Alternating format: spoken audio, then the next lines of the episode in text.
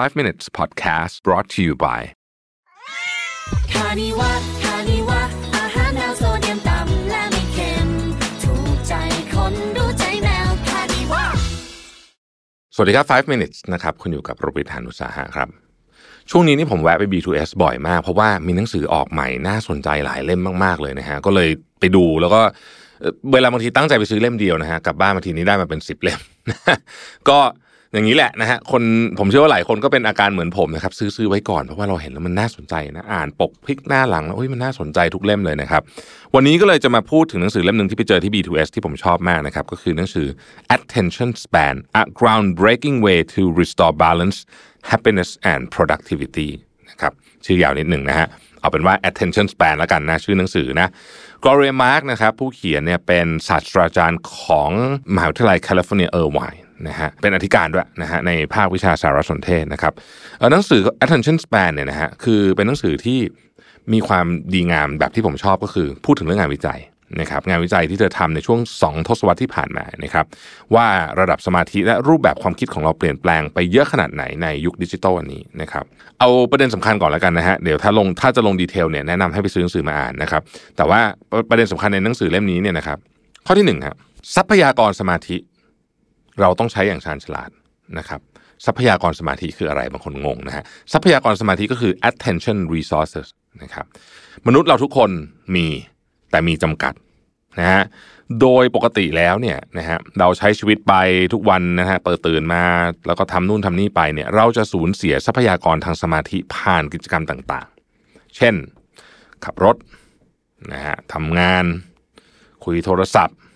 นะฮะโทรศัพท์เด้งมือถือเอ่อ notification เด้งประชุมนะครับ โดยเมื่อหมดวันเนี่ยนะฮะเราก็มีวิธีพักผ่อนที่จะเติมทรัพยากรอันเนี้ยกลับเข้ามานะครับหนึ่งในวิธีการที่เติมได้ดีที่สุดเลยนะทรัพยากรสมาธิเนี่ยก็คือการนอนหลับ กระบวนการหนึ่งที่คนในยุคปัจจุบันทำที่เป็นการระบายหรือว่าเร่งการใช้ทรัพยากรสมาธิไปรวดเร็วนะฮะก็คือการทำหลายอย่างพร้อมกัน multitasking นั่นเองนะครับ โดยงานวิจัยของกลอเรีย มาร์กแสดงให้เห็นเลยว่า เมื่อผู้ใช้คอมพิวเตอร์หรือว่าโทรศัพท์เนี่ยนะฮะทำหลาย ๆ อย่างไปพร้อม ๆ กันเนี่ย พวกเขาจะเปลี่ยนความสนใจจากแอปหนึ่งไปเว็บหนึ่งไปอีกแอปหนึ่งอย่างรวดเร็วนะครับ มันไม่ใช่การทำไปพร้อมกันนะ มันคือการสวิตชจากเรื่องหนึ่งไปเรื่องหนึ่งนะฮะ เปลี่ยนไปเปลี่ยนมาเปลี่ยนจอไปเปลี่ยนจอมาเนี่ย โดยปกติในออฟฟิศเนี่ยนะครับบริบทนี้นะคนทำทุก ๆ 47 วินาที โดยการกระทำเหล่านี้เนี่ยจะทำให้สมองเราเหนื่อยมากเพราะมันเหมือนต้องไปเริ่มเข้าใจอะไรอีกเรื่องหนึ่งใหม่นะฮะ มันเหนื่อยเพราะว่ามันเปลี่ยนความสนใจเร็วนะครับ พอเราเหนื่อยเท่าไหร่ ทรัพยากรสมาธิจะถูกใช้ไปมากเท่านั้นกอเรมาบอกว่าวิธีการรักษาทรัพยากรสมาธิของเราเอาไว้ก็คือ หยุดพัก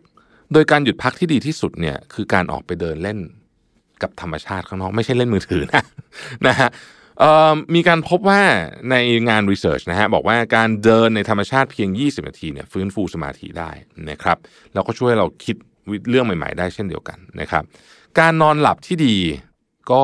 เป็นเรื่องที่สำคัญมากนะครับ งานวิจัยของกอร์เรมาร์กแสดงให้เห็นว่าเมื่อเราสะสมเขาเรียกว่าอืม sleep deficit debt อะคือคือหนี้การนอนอะนะคือนอนไม่พอเนี่ยนะฮะจำนวนมากเนี่ยนะครับ เราจะยิ่งสร้างทรัพยากรทางสมาธิเนี่ยได้น้อยลงนะครับ คุณจะถูกรบกวนทางสมาธิได้ง่ายขึ้นนะครับ แต่เวลาเราทำกิจกรรม เช่นโซเชียลมีเดียนะ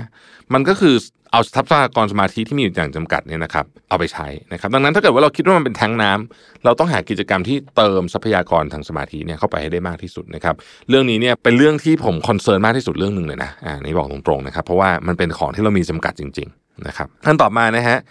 เราสามารถใช้ประโยชน์จากสมาธิประเภทต่างๆนะครับเพื่อมาช่วยจัดการเรื่องราวต่างๆ ในชีวิตของเราได้ นักเขียนผู้ยิ่งใหญ่อย่างมาย่าอังกิโลเนี่ยนะฮะได้อธิบายว่าเธอมีประเภทของความคิดอยู่ 2 แบบ คือ big mind ความคิดใหญ่แล้วก็ little mind คือความคิดเล็ก ความคิดใหญ่เนี่ยถูกใช้นะครับเพื่อการคิดอย่างลึกซึ้ง ยามที่ต้องการจะทำอะไรที่มันเป็นเรื่องใหญ่ ๆ เช่น เขียนนะครับเขียนหนังสือเนี่ยโอ้โหใหญ่นะ นะต้องใช้ความคิดใหญ่ แต่เมื่อหยุดเขียนชั่วคราวนะครับเพื่อใช้ความคิดเล็ก ๆ ของกิจกรรมง่ายๆนะครับเธอก็จะเอาไปใช้เช่น เล่นปริศนาอักษรไขว้บ้างนะครับ การทำงานร่วมกันในกระบวนการสองอันนี้เนี่ยนะฮะเธอบอกว่ามันจะทำให้ Big Mind เนี่ยสามารถทำงานหนัก แล้วมีสมาธิได้ดีนะครับ Little Mind เนี่ยทำเพื่อเติมเต็มนะฮะให้เราสามารถกลับไปทำงานหนักได้อีกทีหนึ่งนักเขียนและนักวิทยาศาสตร์ ที่ยิ่งใหญ่หลาย ๆ คนเนี่ยใช้กิจกรรมง่าย ๆ ที่ไม่ค่อยท้าทายความคิดเช่นการทำสวนล้างจาน หรือทำแบบไอ้พวก crossword นะฮะสมัยก่อนมันจะอยู่ตามหนังสือพิมพ์นะเพื่อถอยห่างจากการทำงานหนัก แล้วเหมือนกับรวบรวมพลังกลับไปเพื่อให้มีสมาธิอีกนะครับสมาธิของเรามีความสำคัญมาก จริง ๆ สมาธิมันไม่ใช่แค่การเพ่งความสนใจนะฮะหรือไม่เพ่งความสนใจแต่อย่างเดียวนะครับเพราะเมื่อคุณมีส่วนร่วมกับบางอย่างนะฮะและถูกท้าทายจากสิ่งนั้น แสดงว่าคุณกำลังใช้ความพยายามทางจิตในการมีสมาธิ นะฮะแต่ถ้าเกิดคุณทำกิจกรรมแบบไม่ได้ท้าทายมากนะครับ คุณกำลังใช้สิ่งที่เรียกว่า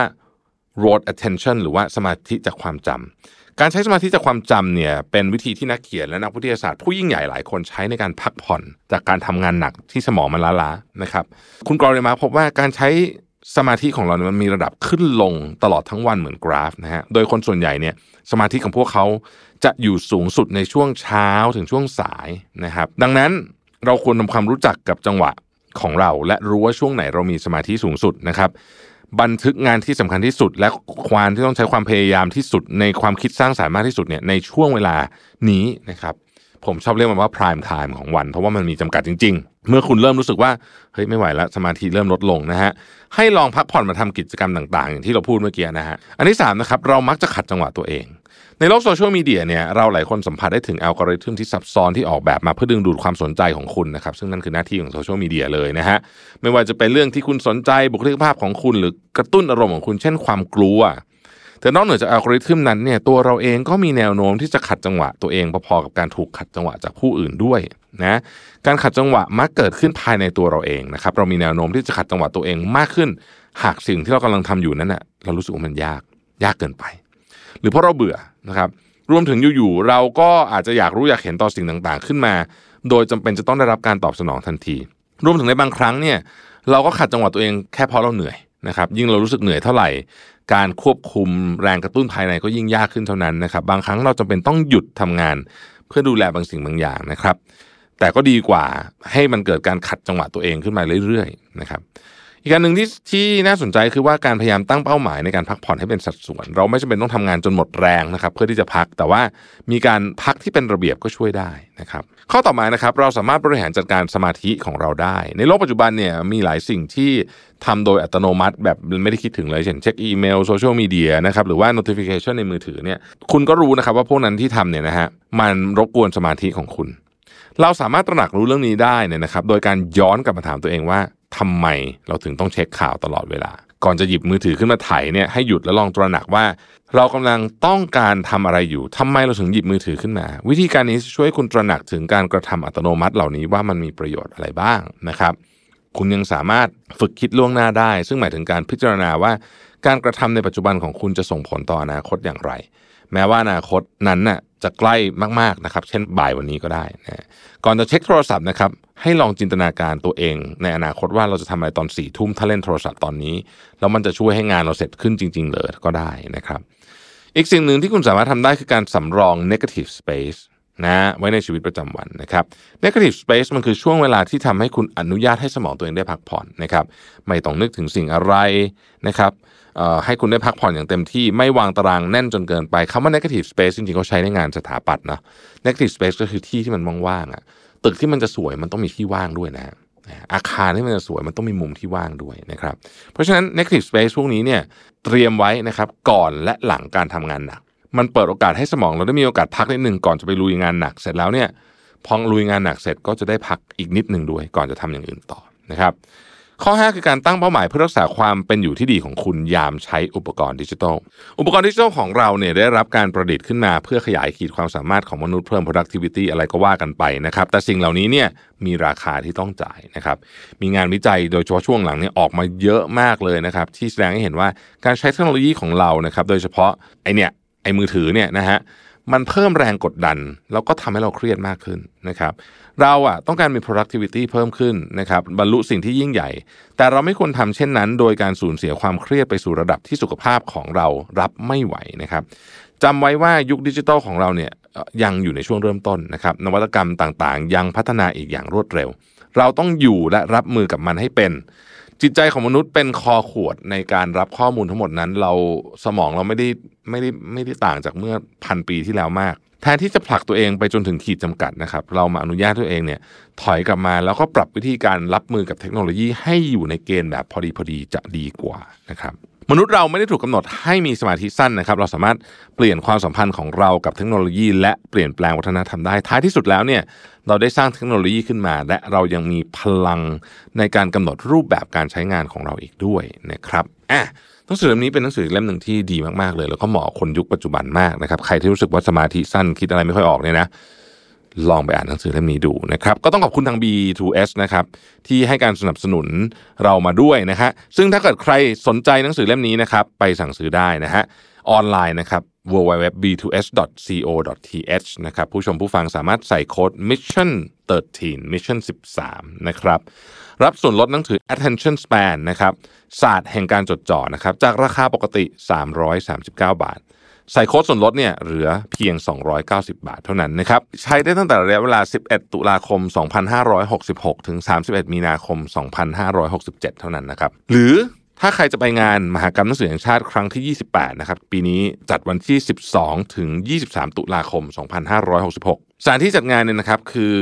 ฮอล5ถึงฮอล7นะครับ ชั้น LG ศูนย์ศิริกิตนะครับ บูธ B2S แล้วก็บูธของสำนักพิมพ์ Cactus เนี่ยอยู่ที่เลข H 47 นะครับ อยู่ในโซนหนังสือทั่วไปก็ไปเดินตามหาได้เช่นกันสำหรับวันนี้ขอบคุณและสวัสดีครับ 5 minutes podcast presented by คานิวะค